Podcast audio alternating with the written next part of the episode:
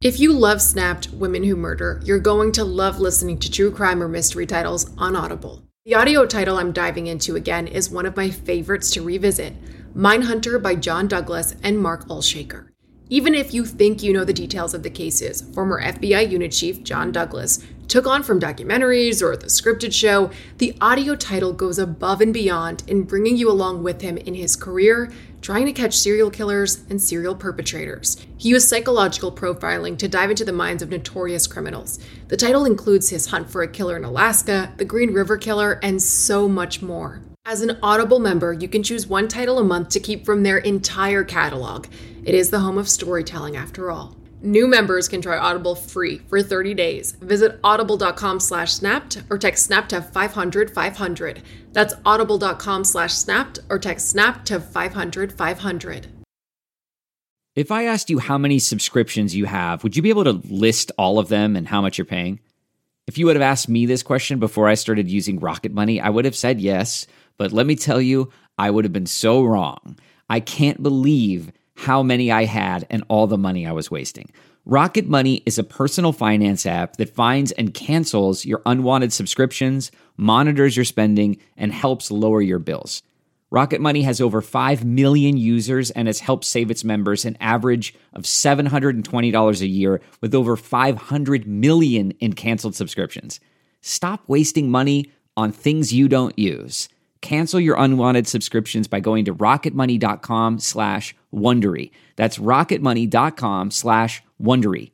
rocketmoney.com slash Wondery. He was a beloved family man. He was a hard worker. He provided for his family. Everywhere we went, he knew somebody. Jerry loved his family, he loved the community. He helped people in a way that just blew me away with love and compassion. Until a brutal crime changes everything. The amount of blood in this crime scene was excessive. It was a very violent struggle. It was clear to me that, that foul play was involved. As investigators push for answers, they uncover an unbelievable story of excess. She felt shame for committing this deadly sin of gluttony. It completely consumed her mind. And at the heart of it all is one person's voracious obsession. This was someone who clearly couldn't control their impulses. They had some delusional thinking. There was a list of cops that she wanted to see dead. Why would you do that? I can't understand that hate. It has rocked us to our cores with everything that we believe in. They had every intention of killing again. This wasn't going to stop.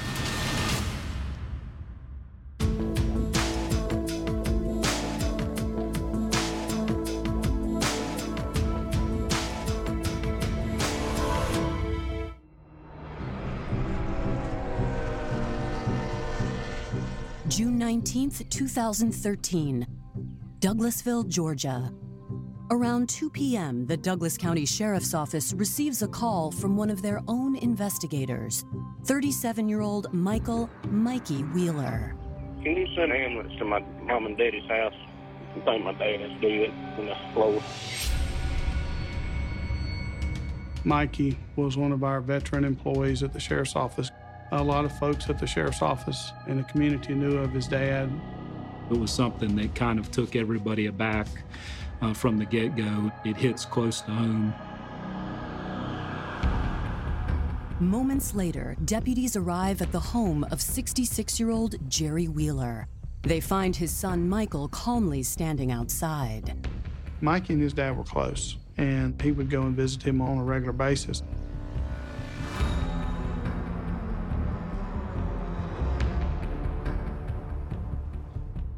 I would stop by the house pretty much every day to uh, eat lunch or just to visit. I knew Dad would come home around 12 to cook himself some lunch. Michael says as he entered the home, he immediately knew something was wrong. Walked in the house, seen it was a bunch of blood. The couch was moved, and I started yelling his name, you know, saying, Dad, Dad, where you at? And I went to, checked all the bedrooms, went to the back bathroom, When he couldn't find his father, Jerry, anywhere in the house, Michael says he came back to the living room.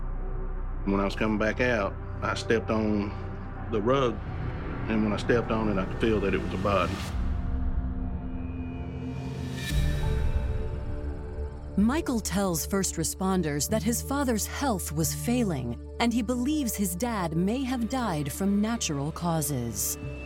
He was wrapped up in a rug in the middle of the floor.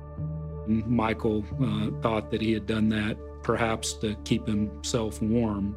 He thought because his father had a litany of health issues that he perhaps had had a, an episode of vein had burst in his leg and he had started bleeding.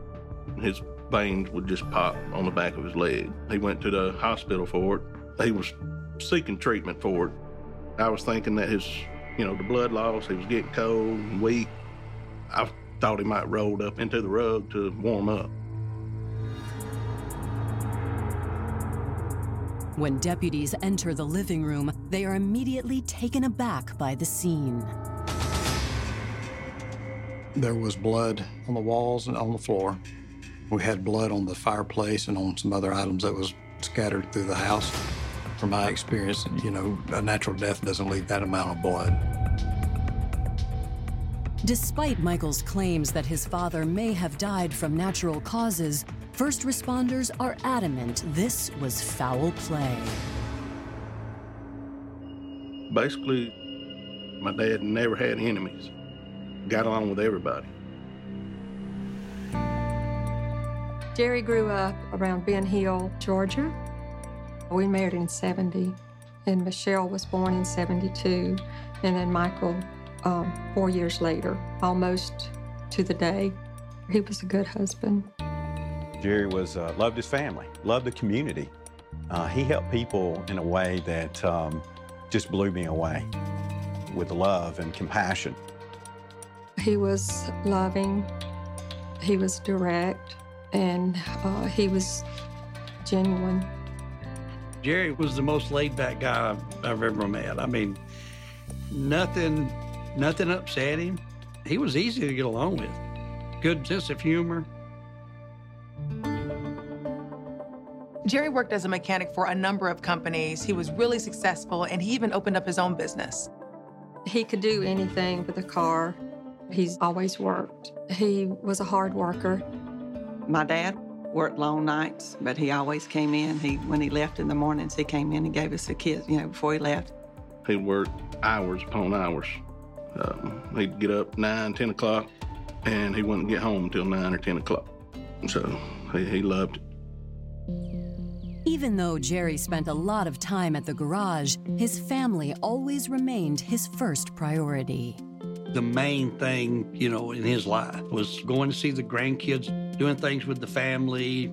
He's very loving, he's very caring. Um, he just took care of everybody around him.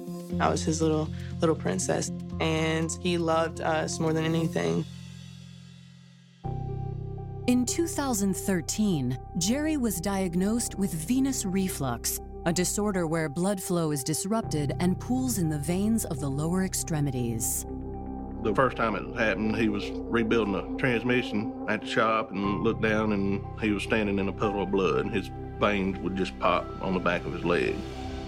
Jerry's diagnosis had left him considering surgery, though he wasn't about to let it slow him down. He would shut the doors on the shop anytime to go out to eat with my mother or to go play golf. He was loving life.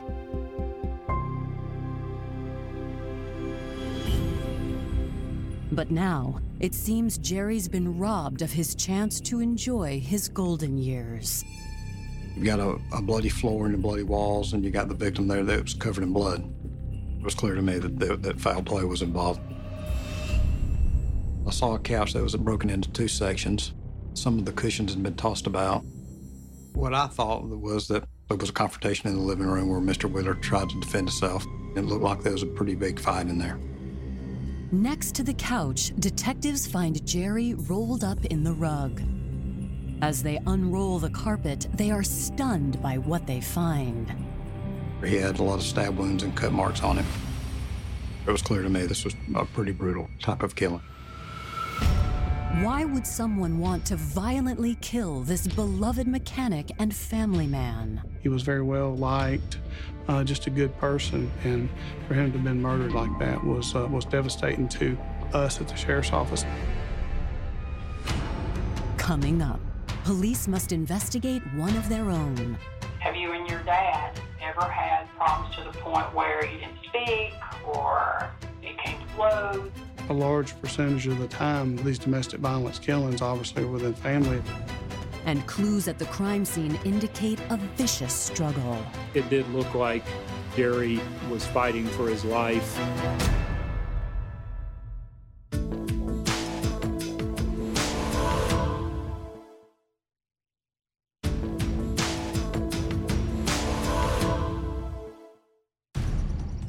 On June 19, 2013, deputies in Douglas County, Georgia are investigating the brutal murder of 66 year old Jerry Wheeler after his body was found by his son, Michael. The victim's son was actually employed with the sheriff's office, so it was something that hits close to home. Examining Jerry's body, detectives discovered details of his final moments. Mr. Wheeler had been wrapped up or rolled up in carpet, uh, and it looked like that he had stab wounds. This was a pretty violent scene. That was probably one of the bloodiest crime scenes I've ever worked. He had stab wounds on his chest, neck, and legs. He had some cuts on his left hand, like it was type of some type of defensive wound from the attack. He suffered, I believe, approximately 15 to 16 stab wounds total, potentially a head wound. There was a vase with blood, and at some point during the struggle, uh, we believe he was struck with the vase. And so it, it did look like Jerry was fighting for his life. Based off the excessive number of stab wounds, detectives theorize about the type of person they might be looking for. I was looking for a big man because Mr. Wheeler was a pretty good sized man. He could handle himself. Mr. Wheeler had uh, somebody that was of some size and of some strength to be able to put up a, a struggle and a fight to be able to subdue him and to be able to stab him that number of times. They also conclude that the killer knew enough about the home to try and conceal their identity. There was blood in a number of places down the hall, in the bathroom, which appeared that there had been some sort of cleaning up afterwards. On a wall nearby the victim, uh, there was a gloved palm impression. And on top of the electric fireplace was another gloved impression. I couldn't tell what type of glove it was, but the, the impression made it look like it was a fabric. The fact that the killer had worn gloves means finding a fingerprint is unlikely.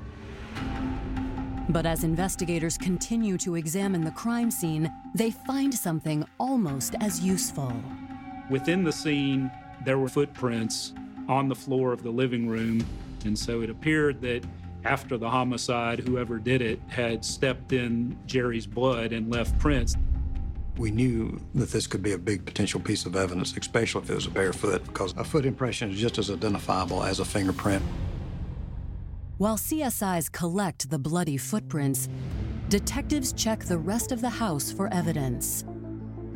Based on what they find, investigators surmise that Jerry had most likely been attacked the night before while he was in the middle of making dinner. There was a pot of what looked like maybe turnip greens. The stove I was still on, and the material in it had completely cooked and, and almost caught fire. Police find no evidence of forced entry, and nothing seems to be missing from inside the home. But outside the house, an officer discovers a strange clue. Ultimately, one of the things that was found was the keys to a car found hanging in a tree branch above, or right there in the vicinity of where Mr. Wheeler's vehicle was. And inside the vehicle, police find more unnerving evidence. There was blood in the victim, Jerry's car outside. There was blood on the steering column, consistent with somebody trying to start the vehicle. Our estimation is whoever committed the murder had come out, tried to start the car, couldn't start it, so threw the keys in the tree and left some other way. Is it possible Jerry had been killed during an attempt to steal his car? While police can't be certain, it's a theory they consider. Oftentimes, you'll have people that need a vehicle for one reason or another, and if they have to kill somebody to get it, some people are willing to do that. We began to canvass the neighborhood where we began to knock on doors and we're starting to ask people if they've seen anything, heard anything, seen anything that's strange. No one recalls seeing anyone trying to steal Jerry's car. But one neighbor says she saw a large woman walking down the street away from Jerry's home at 10:30 p.m. on the night he had been killed. The woman that was seen walking up the road was very noticeable due to her size. She was north of 400 pounds, so she was not an average sized woman. The neighbor points them in the direction where this woman lives, and it turns out it's right next to Jerry's house. Investigators made contact with her. She indicated she didn't know anything about what had transpired. She gave us her name as Tabriz Tool, and that she gets out and uh, to try and lose weight or uh, to exercise, she would get out and walk the neighborhood. Tabriz tells officers that she's embarrassed by her size and prefers to exercise at night when no one's watching. Some of the neighbors were able to verify that, that they have seen her out walking in the neighborhood. Confident that Tabriz had just been exercising on the night she was seen walking, detectives are able to quickly eliminate her as a person of interest. Next, investigators turn their attention to those closest to Jerry, starting with his wife, Jean. My grandmother was gone um, to Florida with her sisters for vacation. This was the first time that she's ever been on vacation without my grandfather. My sisters and I had gone to Florida, and my sister's uh, cell phone rang, and um, she answered it. A few minutes later, she came back and she said, I've got to go. And uh, we said, Well, what's wrong? And she says, I've got to go, and I've got to go now. And um, I knew then that something had happened. I, I don't know what they said. The next few days was just a blur. I, I don't um, I don't remember everything that happened. With his wife ruled out as a possible suspect, detectives turn their attention to Jerry's son, Michael. Mikey couldn't be eliminated, and that was that was difficult to deal with. I mean, you got to be impartial to these investigations. When investigators sit down with Michael, he says that when he found his father covered in blood, foul play never crossed his mind. When I was coming back out, I stepped on the rug right there, and it was, I guess, right in here on his ankle. So I felt it. I said, oh, shit. And I looked down and seen his head. Okay. And then that's when I said. And I could tell, you know, he was dead. And so you're not thinking anything suspicious at this time? Not suspicious, no. Michael admits he has no solid alibi and says he was home alone the night his father was killed.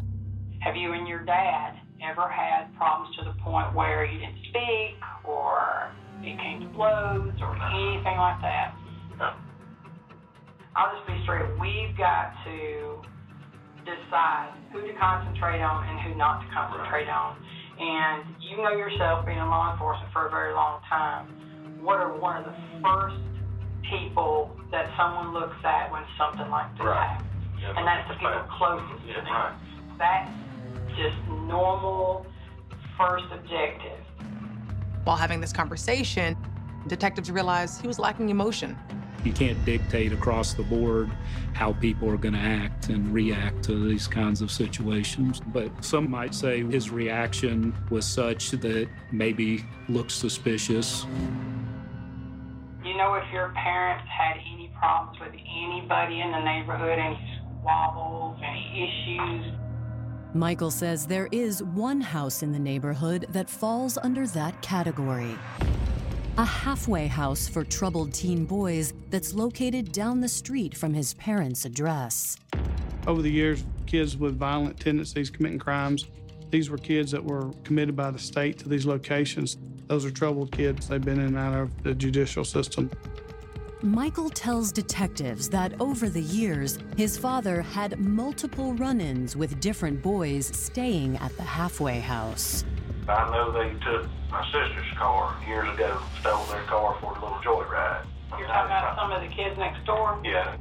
The news of a previous car theft catches detectives' attention, especially since it appears that whoever killed Jerry had also attempted to steal his car. But that's not all.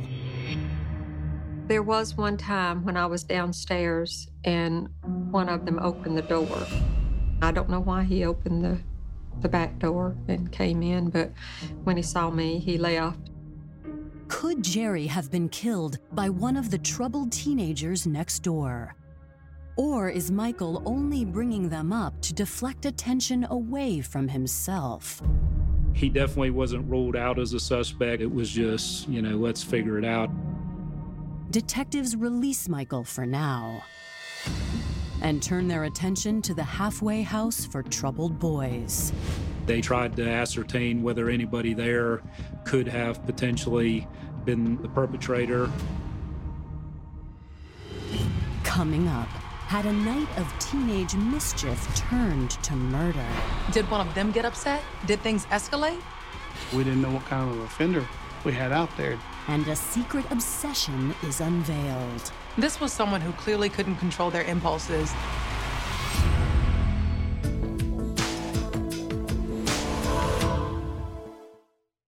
As a Snap listener, you know the world can be a dangerous and unpredictable place. With every case I learn about, I'm reminded how much I want to prioritize my vigilance and preparation.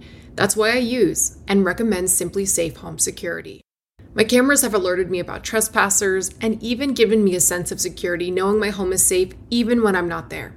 SimpliSafe offers protection for the whole house with advanced sensors that not only detect break ins, but fires, floods, and other threats to your home and getting you the help you need for each scenario. The indoor security cameras offer privacy shutters to ensure physical privacy when you want it. Plus, you can try SimpliSafe for 60 days risk free. If you don't love it, return your system for a full refund. SimpliSafe has given me and many of my listeners real peace of mind. I want you to have it too. Get 20% off any new SimpliSafe system when you sign up for Fast Protect monitoring. Just visit simplisafe.com/snapped. That's simplisafe.com/snapped. There's no safe like SimpliSafe. When you're ready to pop the question, the last thing you want to do is second guess the ring. At BlueNile.com, you can design a one-of-a-kind ring with the ease and convenience of shopping online. Choose your diamond and setting. When you find the one, you'll get it delivered right to your door. Go to Bluenile.com and use promo code AUDIO to get $50 off your purchase of $500 or more. That's code AUDIO at Bluenile.com for $50 off your purchase. Bluenile.com code AUDIO.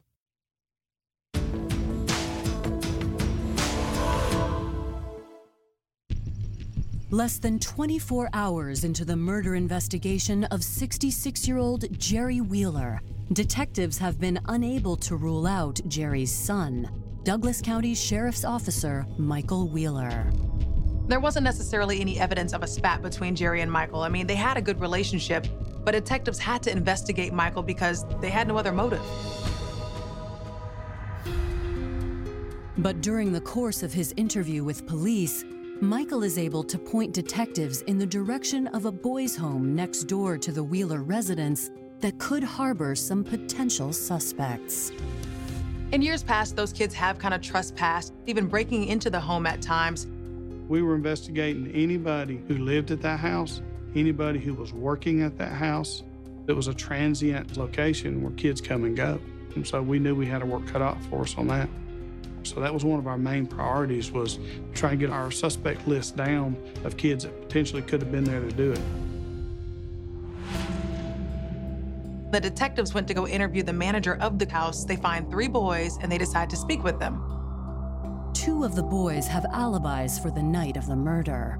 However, the third boy, a 14 year old named Reginald, isn't as cooperative. This boy refused to speak with detectives. He acted defiantly when they were speaking with him. He wouldn't offer any information about his whereabouts, what he was doing on the night of June 18th.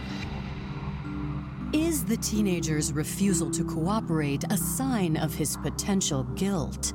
While his behavior is certainly suspicious, police don't have any evidence connecting him to the crime.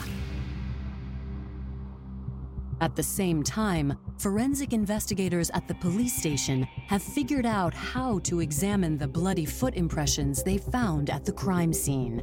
And it pays off. We used a chemical called aqueous leucocrystal violet that has a reaction with the protein in the blood. And we were able to, with a reaction from the blood with that chemical, we had an identifiable foot impression we were pretty excited because up to that point we didn't have any type of identifying evidence to go on. With this new evidence, police conclude the killer must have come from a location near the Wheeler residence. The fact that they were bare footprints, coupled with the fact that it appeared the perpetrator tried to take the victim's car, those two together indicated that this person was on foot. That suggested to me that this was an offender who probably lived in the vicinity of where this crime occurred. The print also confirms detectives' initial assessment that the killer had to be big enough to overpower Jerry. The foot impression that we developed was all from the right foot. The foot impression was uh, about 10 and a half, and so we thought this could be a large person. Now, investigators just have to make a match. You can make comparisons on footprints just like fingerprints. They have ridges and swirls and various identifying characteristics that can be compared to a latent print that is discovered at a crime scene. Unfortunately, there's no database for footprints like there is for fingerprints. We had to do it the old fashioned way roll people's footprints and have our latent examiner tech manually go through and either identify it or eliminate it. Investigators are still very suspicious of the boy's home, so they spend the next few days getting foot impressions of every single boy that lives in that home to see if they can find a match. Even the 14 year old who refused to answer questions agrees to a print. Their prints were taken to be compared, and none of those matched. They were ruled out as well as contributing the prints there in the scene. There was a lot of frustration uh, for me in the sense of we had developed that foot impression. We knew that if we could find the person that deposited it, we knew that we had found the killer. Investigators also obtain a print from Jerry's son, Michael Wheeler. They call me up and say that I need to come in. They have to get some foot impressions. They compare this bloody footprint to the footprint of Michael Wheeler, and there is no match at all. Once we were able to realize that that wasn't his footprint in there, that was a big sigh of relief for us. While detectives are relieved to eliminate one of their fellow officers as a potential suspect, they've also hit a dead end when it comes to the investigation. We were working round the clock, days on end. In the back of my mind, I was concerned and I was worried that the longer this goes on, the more chance this has to be an unsolved case. For a month, I thought about that case every day, just knowing that we had a potential piece of evidence that's going to be able to clear the case. They were having regular meetings to try to compare notes and say, all right, where should we go next? During one of their meetings in early July 2013, investigators review the interviews from the crime scene canvas and notice something that might have been overlooked. At this meeting, everybody comparing notes realized that we had report of a large individual, the lady at the end of the cul-de-sac who was seen walking up the road. The woman, who identified herself as Tabriz Tool, had been interviewed by police at the time and eliminated as a suspect. But had officers acted too quickly in clearing her as a person of interest? Detectives decide to run her name through the county database and make a surprising discovery. That's when they discover there is no one named Tabriz Tool living in Douglasville. She had given a false name, she'd given a false date of birth, and they had to figure out why. There's a million reasons why she would have given us a false name. Maybe she just doesn't like law enforcement and didn't want to talk to us. Or it could be something a lot more than that. Police discover that there is a 32 year old woman named Sahara Tabriz Fakir that lives at the same address. Not a lot is known about Sahara Fakir. As investigators dig deeper into her background, they find out that she's a devout Muslim. She's from Ohio, and seven years ago, she moved to Georgia. For the past six years, she's been living with her mother, and due to her weight gain, she couldn't work. Sahara also has a criminal record from 2009. Sahara had multiple charges on her record, ranging from simple traffic stops to account fraud. She was on misdemeanor probation and she threatened to kill her misdemeanor probation officer, threatened to cut her throat. Felony terroristic threats charge was brought against her. Uh, so then she had a felony case. She was convicted, received five years probation. Police discover that Sahara had violated her probation and there was a warrant out for her arrest, which might explain why she gave them a fake name. They realized that they had someone with the physical size that potentially matched the footprint, as well as a violent past. And she lived back adjacent to his house. And so we're like, we got to run with this one. Since Sahara still has an outstanding warrant, detectives decide to arrest her. And at that point, law enforcement zeroed in on Miss Fakir as their prime suspect. Coming up, detectives' attempt to apprehend Sahara goes horribly awry. She wasn't just an overly obese woman, she was a very strong woman. She lifted an officer up off the ground.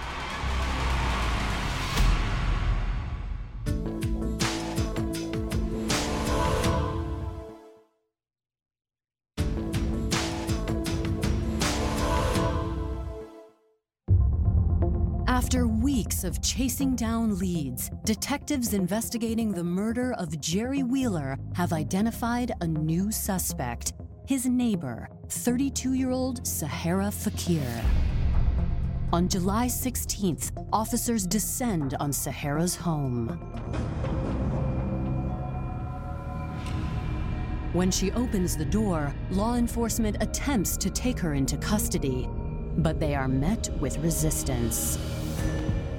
She was a very large woman.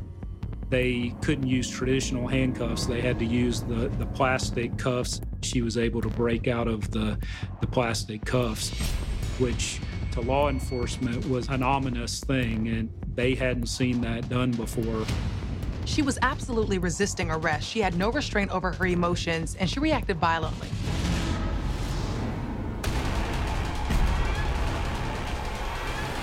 Her strength was excessive. She lifted an officer up off the ground.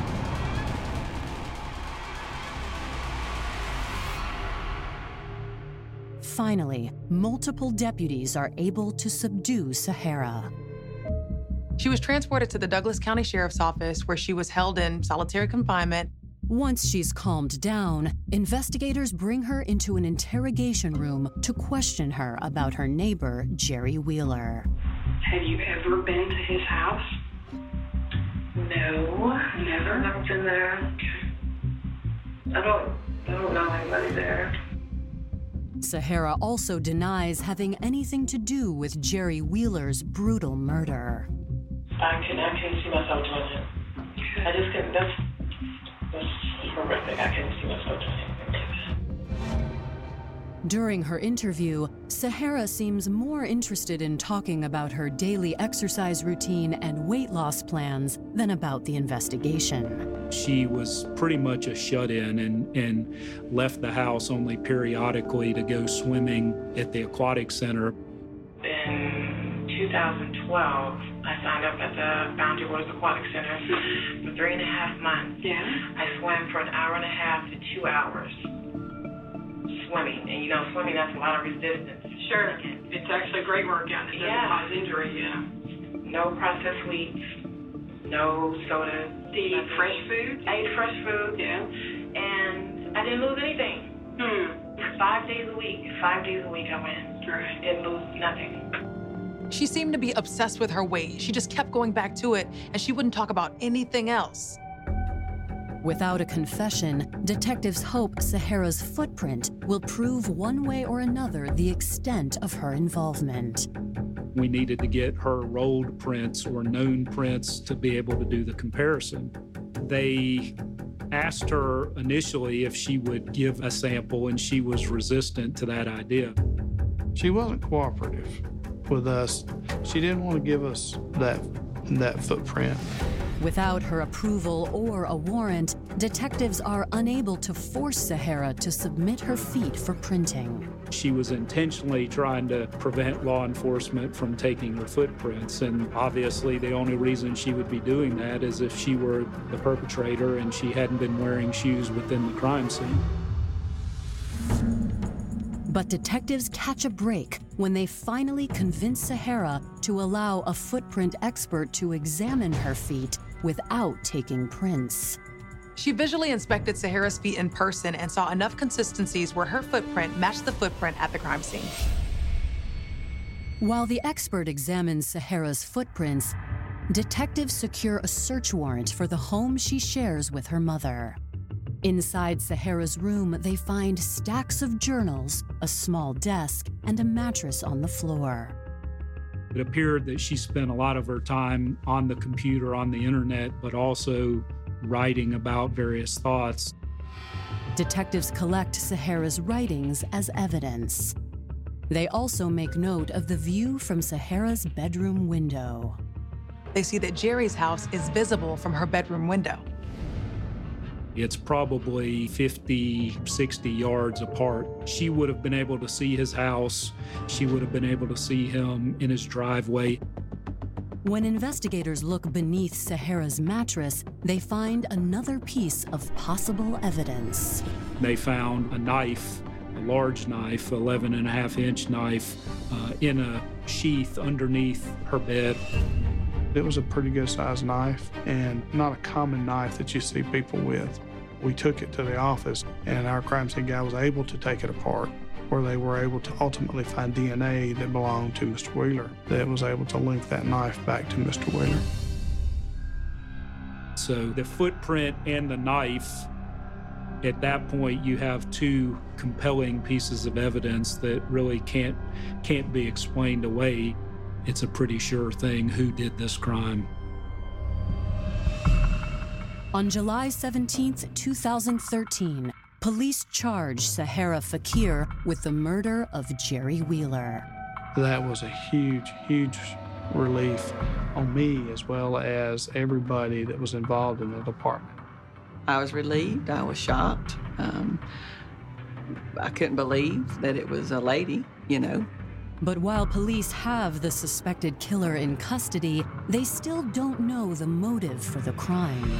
There's no evidence we ever were able to discover that they had ever had an interaction personally.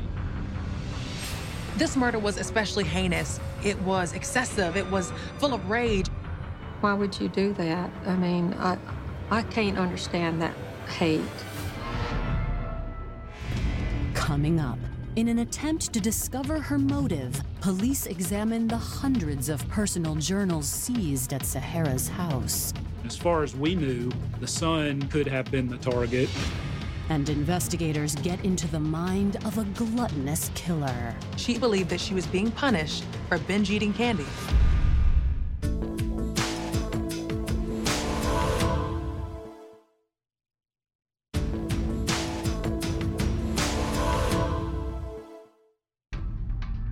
On July 17, 2013, deputies with the Douglas County Sheriff's Office charge 32 year old Sahara Fakir with the murder of 66 year old Jerry Wheeler, a man she claims she never met.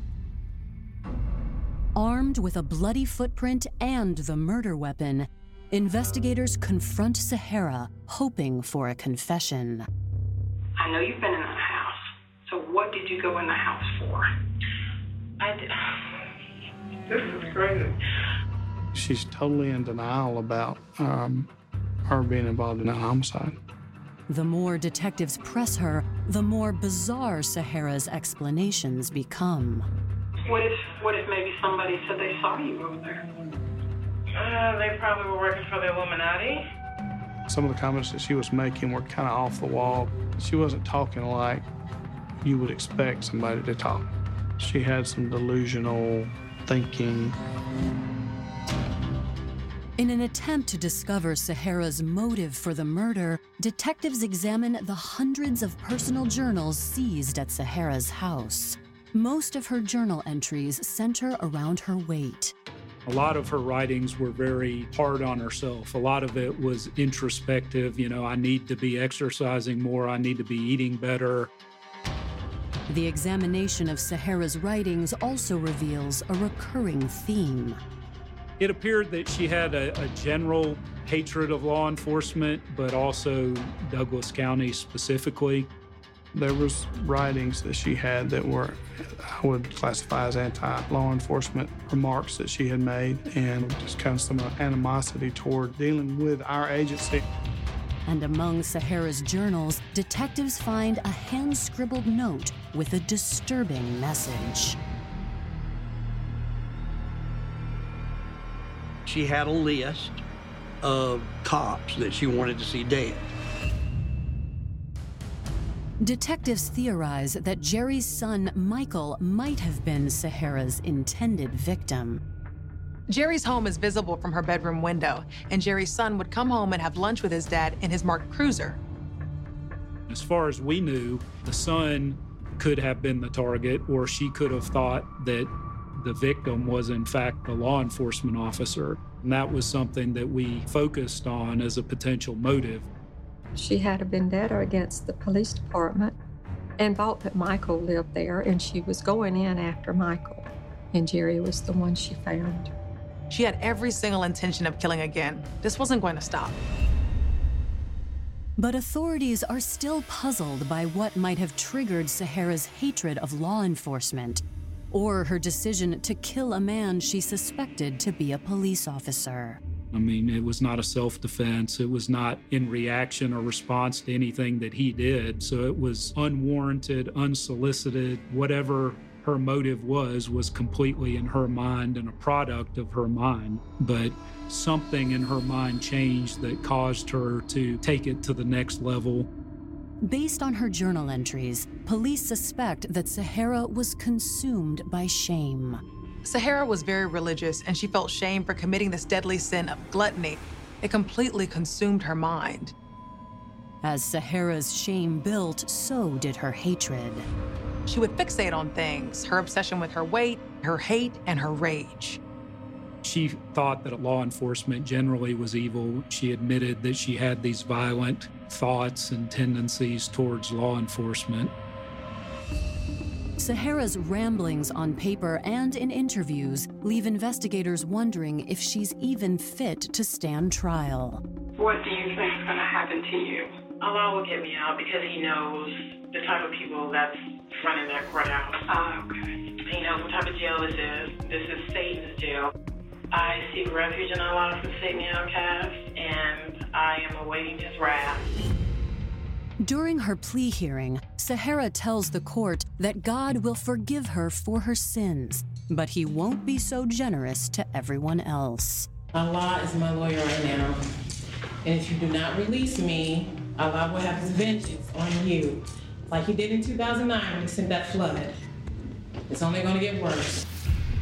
So it was the decision of the prosecution, the defense, and the judge to have her evaluated, and it was determined that she was competent. She made attempts to conceal what she had done, meaning she knew that it was wrong. She washed the knife, she hid it, she knew exactly what she was doing. But Sahara still denies killing Jerry. And from her jail cell, she writes letters to the judge saying she believes she's being punished for gluttony. In her letters, she blames her arrest on binge eating candy after she promised Allah that she would diet and lose weight. She believed that Allah was punishing her for her excess, not for murdering someone. On September 22, 2014, Sahara Fakir goes to trial for murder. With DNA and footprint evidence, the prosecution argues that on the evening of June 18th, Sahara Fakir, overwhelmed by her belief that God was angry with her for her gluttony, decided to kill a police officer.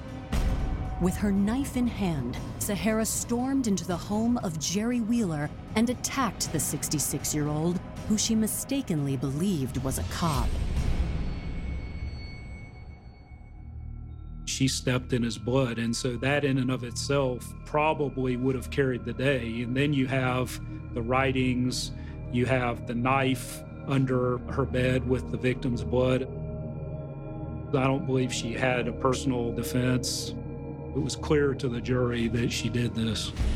On September 29, 2014, Sahara is found guilty of Jerry's murder and is sentenced to life in prison without the possibility of parole. She was not uh, remorseful.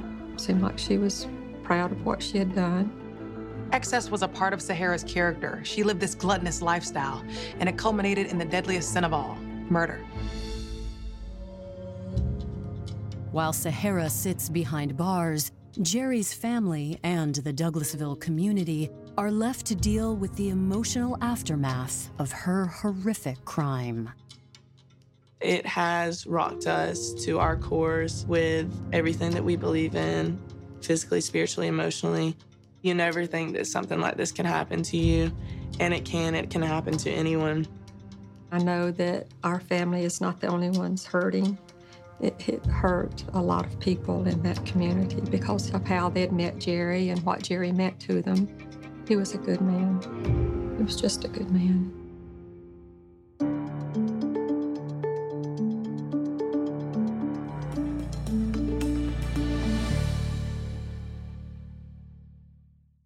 For more information on Snapped, go to oxygen.com.